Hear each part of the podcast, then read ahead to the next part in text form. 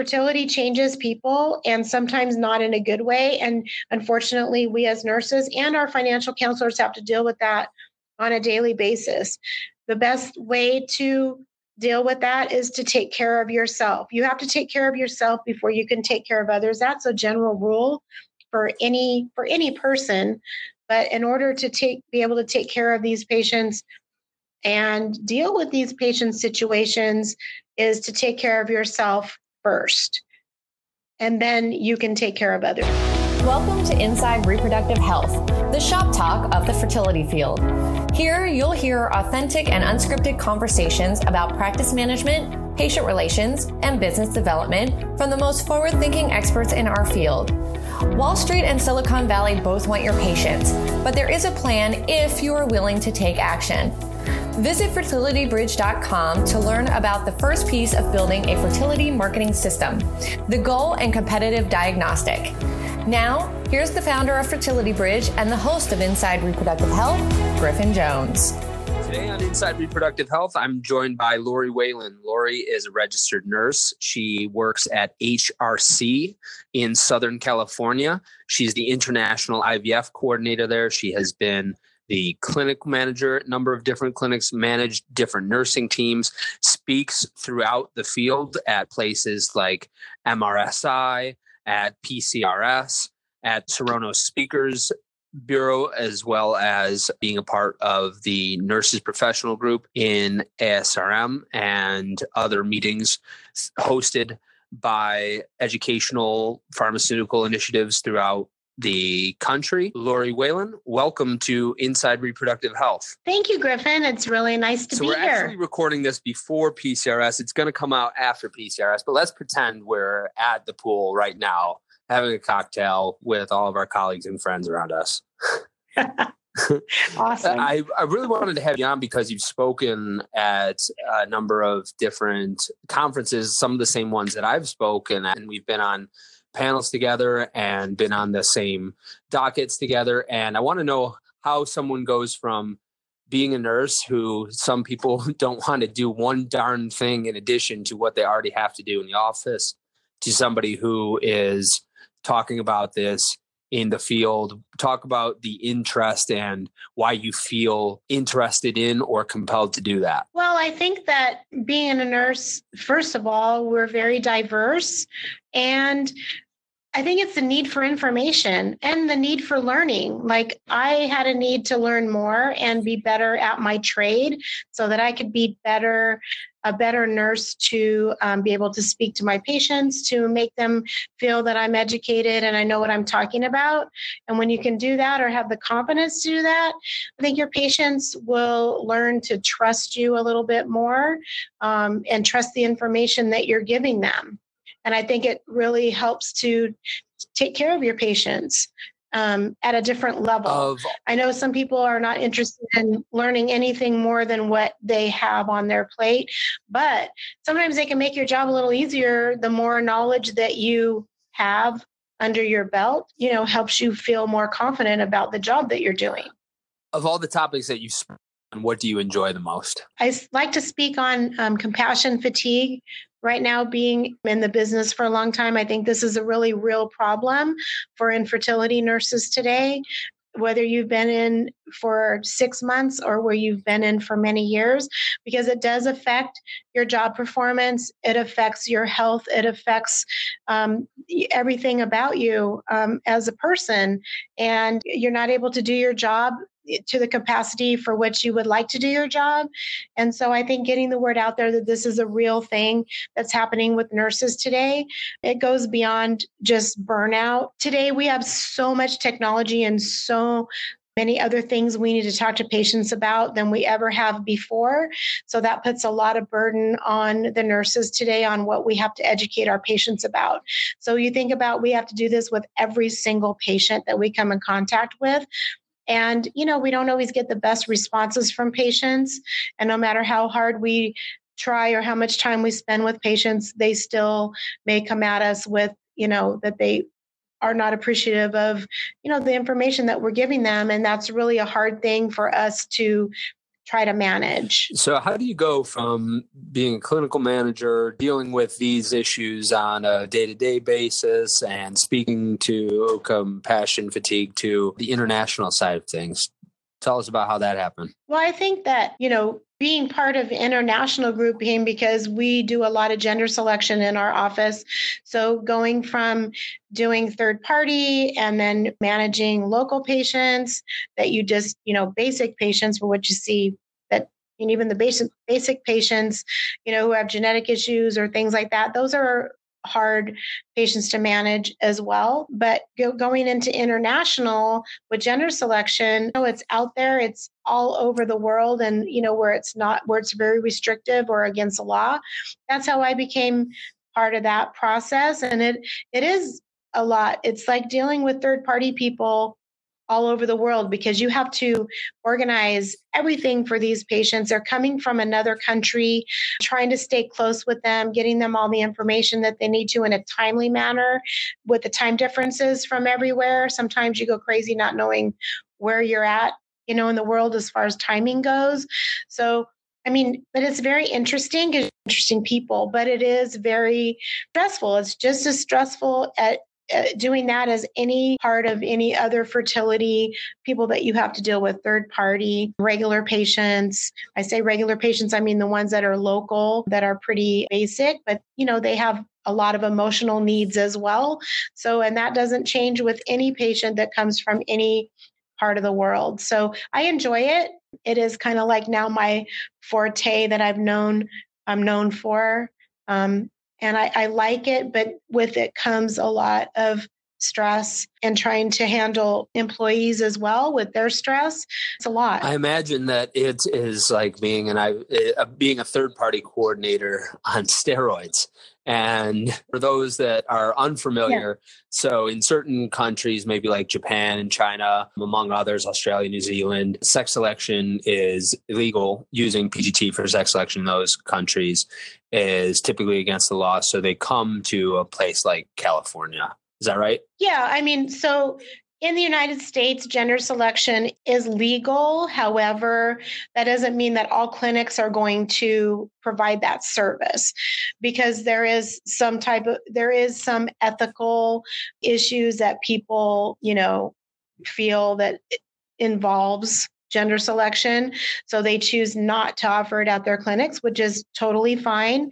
You know, I get that. I I had that issue in the beginning, but I had to you know, realize that I'm not the one to be judging these patients or people for what they want to do. I'm here to provide a service and hope to give them the best care that they that they deserve going through with that. And as service. you mentioned, some clinics are doing it. There's such a demand for it that some clinics are doing it at such a volume where that's your full time job as being the international IVF coordinator. Is it is it all sex selection? And a lot of countries don't allow for either egg donor or gestational carrier, or they just have really strict rules on compensation for it. So they have very few and folks need to come to the United States. Is there some, is there donor egg and gestational carrier needs as well, or is it almost entirely sex selection? Well, yeah. So they some patients that are doing sex selection are also using a surrogate. We find a lot of our Chinese patients do a lot of that, just using a surrogate in general, freezing their eggs and using a surrogate. But yeah, we have patients who use donor eggs that are doing gender selection as well.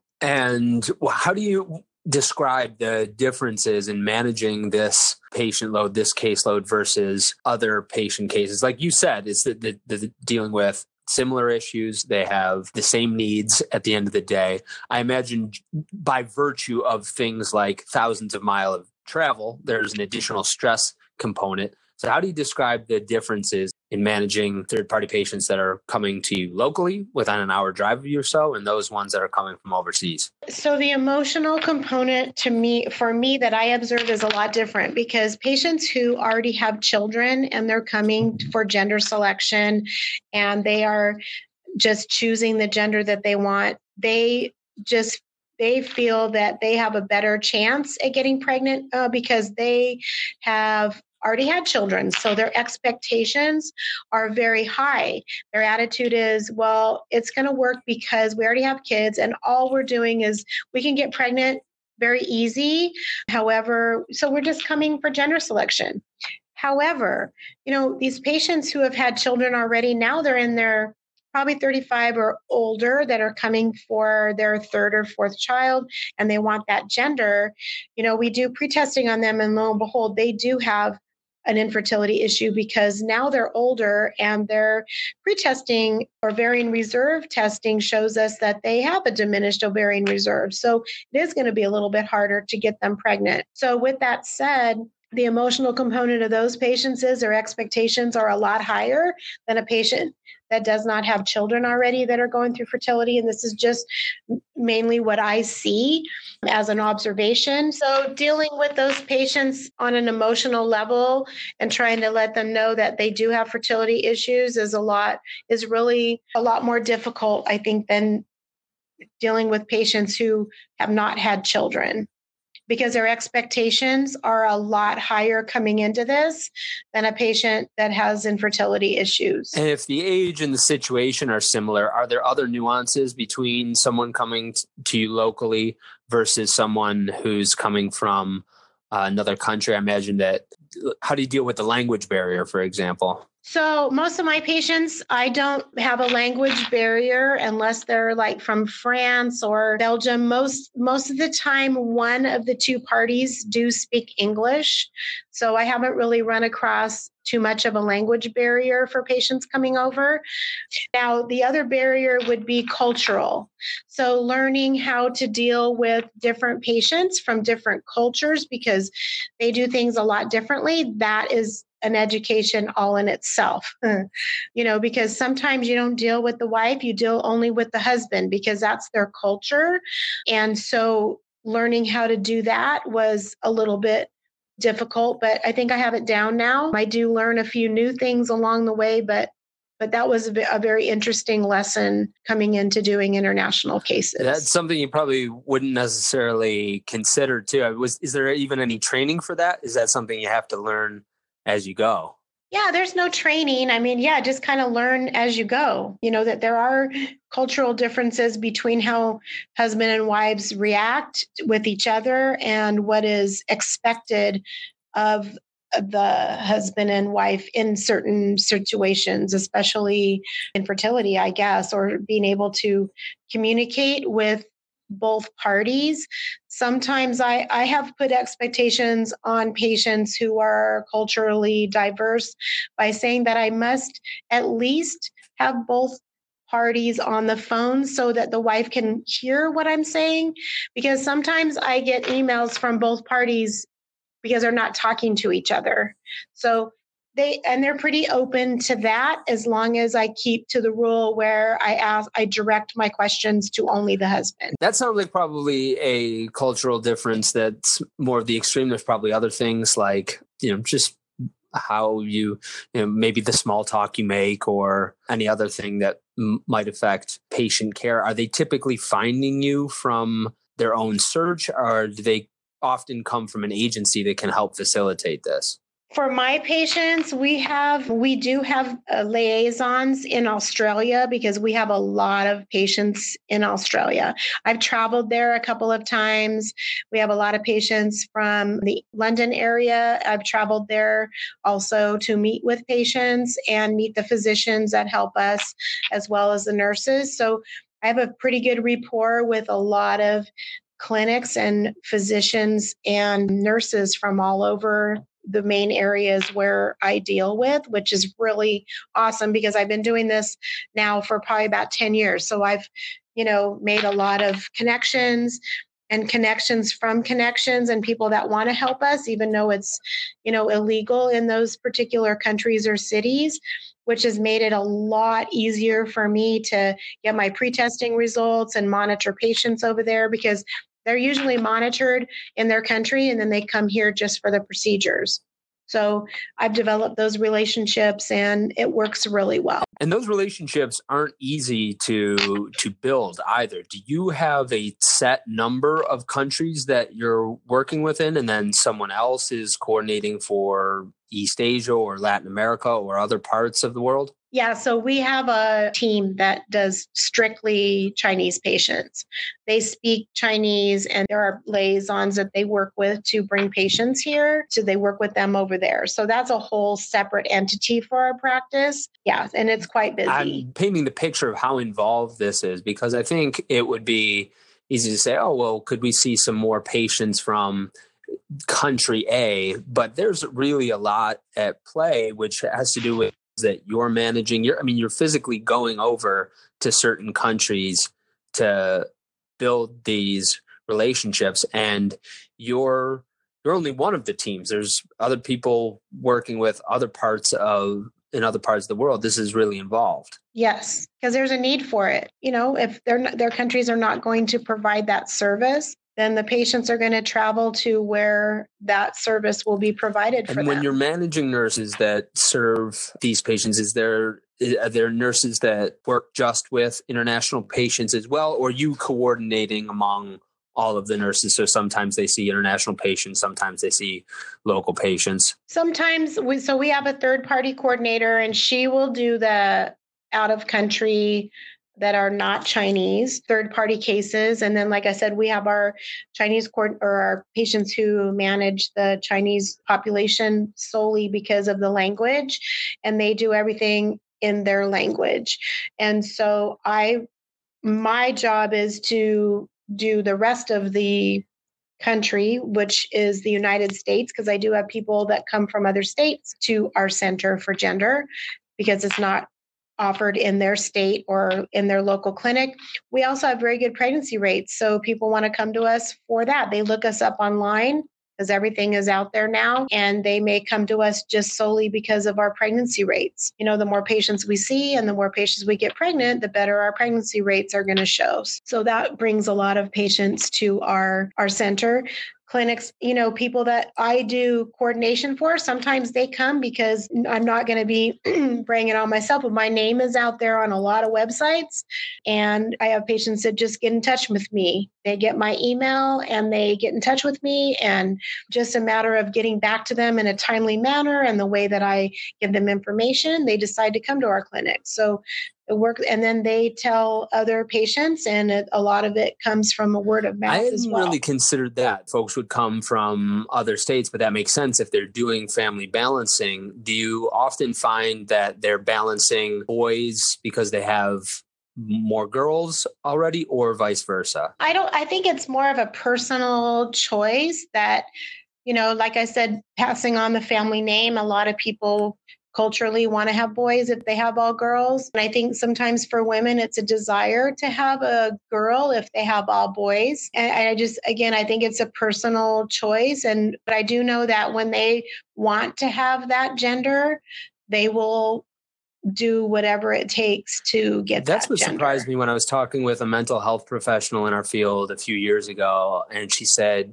griffin you wouldn't believe how many mothers of three boys and she, she mentioned the, of two or three boys but i think she really emphasized three that they really want a girl for their third or fourth child and I think that I hadn't considered that before. I think when we think of sex selection, we think of more of the cultural, especially for probably some countries that are more of, you know, maybe a patriarchal culture, for lack of a better term and hadn't really considered that that would be something so common but she said it really is. Yeah very common. I have a lot of patients come for females. If i had to weigh out i would say probably i get more females than males maybe a little bit more. Wow. Then are there other folks that you have to manage to make sure that they don't face burnout in in treating these patients. In other words is it not just nurses but are there other coordinators? Are there other folks that correspond with international patients that you need to make sure they're not getting burned out or translators? Or are there are there other considerations personnel wise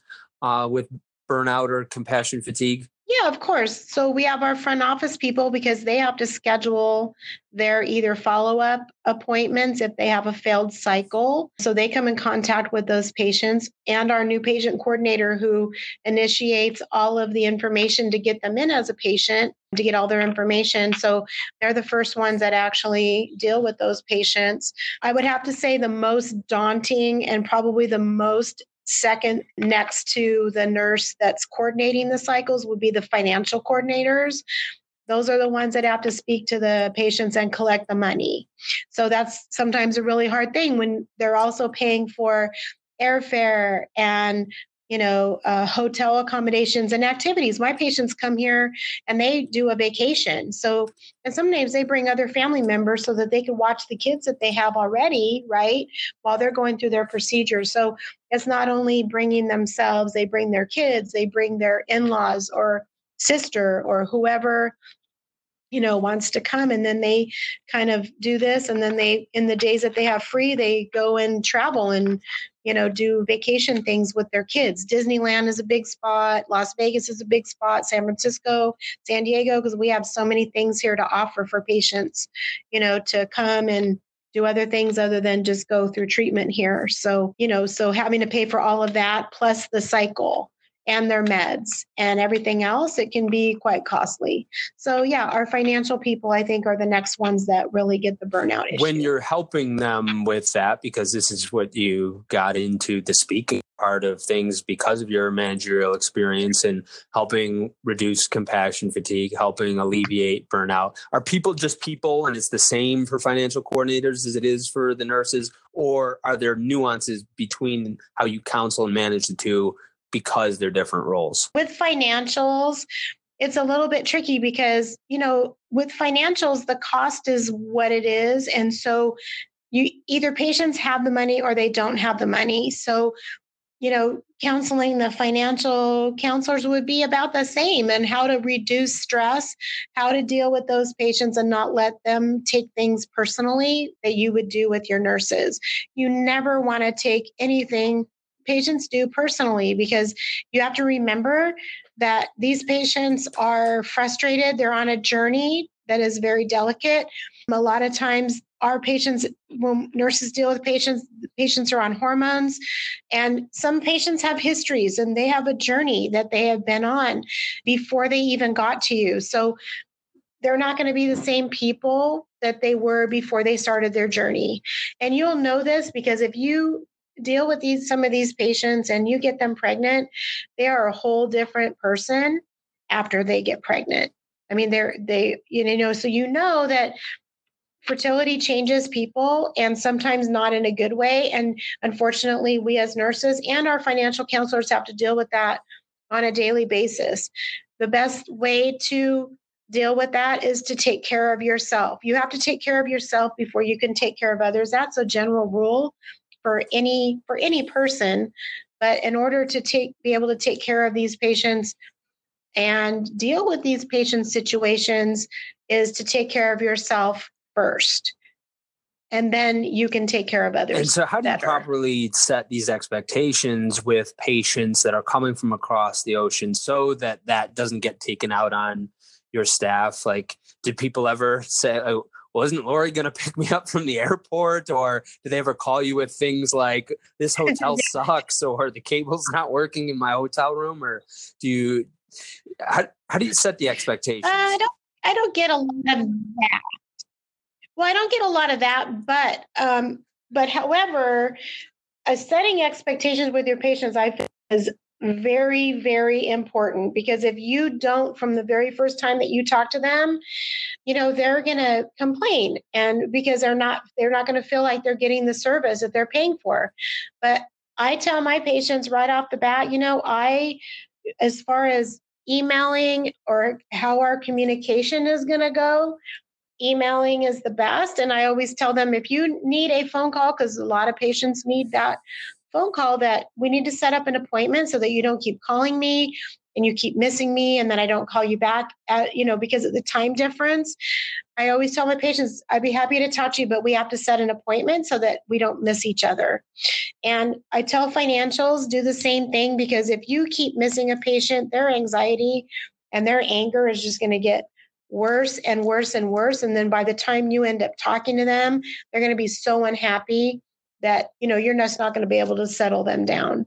So expectations in the very beginning whether you're seeing a patient that's local or any patient let them know how your clinic runs. Let them know when you're going to be able to get back with them so they don't keep calling all day long. Now, sometimes that's not going to work because you're going to have that patient that's still going to call you when you're in clinic and expect you to drop what you're doing and get to the phone. I always let patients know when I'm going to be contacting them or when I'm able to contact them, and that they would hear from me you know, within a 24 hour period or sooner. I always check my emails. I have to 24 7 because of the time difference, getting reports back and things like that. I tell patients I don't contact on Sunday because that's my holy day. Fair enough. so they pretty much understand that and they and they you know tell me yeah you need to have a day off. Some people do understand that. Some people do not. So you just kind of have to feel out your patients know when you have to be a little bit you know more stern.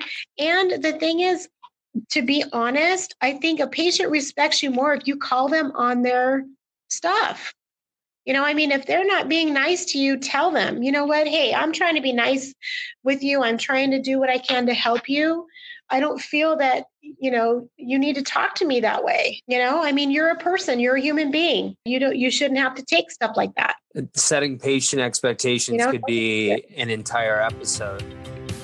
Do you want your IVF lab to be at capacity? Do you want one or more of your docs to be busier? Do you want to see more patients at your satellite office before you decide to close the doors on it? But private equity firms are buying up and opening large practice groups across the country and near you. Tech companies are reaching your patients first and selling your own patients back to you. And patients are coming in with more information from the internet and from social media than ever before, for good or for bad, and you need a plan. A fertility marketing system is not just buying some Google ads here or doing a couple of Facebook posts here. It's a diagnosis, a prognosis, and a proven treatment plan. Just getting price quotes for a website, for a video, or for SEO, that's like paying for ICSI or donor egg ad hoc without doing testing, without a protocol, and without any consideration of what else might be needed. The first step of building a fertility marketing system is the goal and competitive diagnostic. It's the cornerstone on what your entire strategy is built. You don't have to, but it is best to do that before you hire a new marketing person person before you put out an RFP or look for services, before you get your house in order, because by definition, this is what gets your team in alignment. Fertility Bridge can help you with that. It is better to have a third party do this. We've done it for IVF centers from all over the world, and we only serve businesses who serve the fertility field. It's such an easy way to try us out. It's such a measured way to get your practice leadership aligned, and it's a proven process to begin your marketing system. Without it, Practices spend marketing dollars aimlessly and they stress their teams and they even lose patience and market share. Amidst these changes that are happening across our field and across society, if you're serious about growing or even maintaining your practice, sign up for the Goal and Competitive Diagnostic. It's at fertilitybridge.com or linked here in the show notes. There is no downside to doing this for your practice, only upside. Now, back to Inside Reproductive Health what would you want to conclude with about the nexus between international patients, between the nurses that serve them, and mitigating compassion fatigue? So you're reducing dropout and burnout. What would you want to conclude about all the, the two of those things and the bridge between them that I haven't asked you about? Well, I, I mean, we touched on, I think, taking care of yourself first, trying to recognize that you have compassion fatigue. And how you can do that is you know when you see a patient's number or you get a phone call from a patient and you don't want to take that call eh, or you have to take a deep breath that's you are getting into compassion fatigue and it can happen in all aspects of the practice not just the nursing part, but financial, front office, anywhere or anyone who deals with infertility patients. Find ways to reduce your stress at work. Ask your employers to provide maybe a five minute massage once a week for your employees or, and, you know, managerial support is always the best when you can go to them and say, you know, listen, I'm you know, we are you know stressed out or we're getting close to burnout and we feel that we can't do good justice to our patients and get their support. Hopefully you'll have it and figure out ways in your office that you can reduce stress together for yourselves you know so that you can all be on the same page and try to reduce that stress because you will be able to manage your patients better. You'll be able to manage your personal life better, um, your home life better, and Great advice from a very experienced professional who is doing this in a very unique role. Lori Whalen, thanks so much for coming on Inside Reproductive Health. Thank you, Griffin, for having me. It's been a pleasure. You've been listening to the Inside Reproductive Health podcast with Griffin Jones. If you're ready to take action to make sure that your practice thrives beyond the revolutionary changes that are happening in our field and in society, visit fertilitybridge.com to begin the first piece of the fertility marketing system, the goal and competitive diagnostic. Thank you for listening to Inside Reproductive Health.